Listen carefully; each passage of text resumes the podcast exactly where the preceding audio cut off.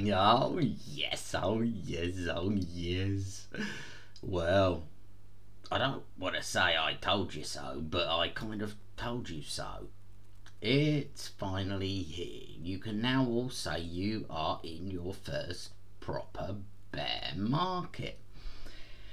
See, it was just a little stopgap and sideways trading before. So, what can we expect?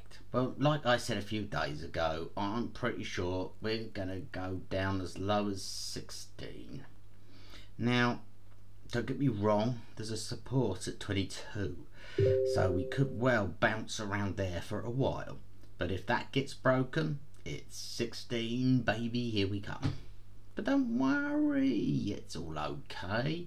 Your actions now will decide how you feel tomorrow. Because come twenty twenty-five, we're gonna start seeing all-time highs again, and we'll have a wonderful bull market going all the way to twenty twenty-seven.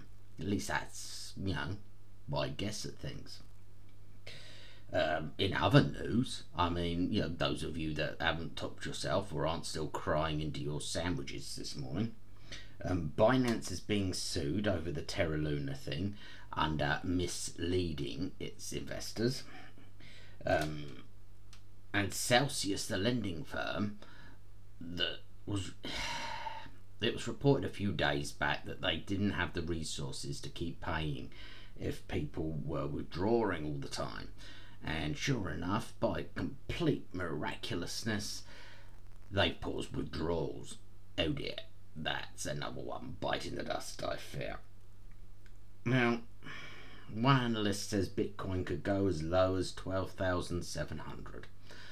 I think that's a bit harsh, personally. Uh, as I said, I'm, I'm fairly bullish on sixteen hundred as the bottom. But we'll have to wait and see, I guess.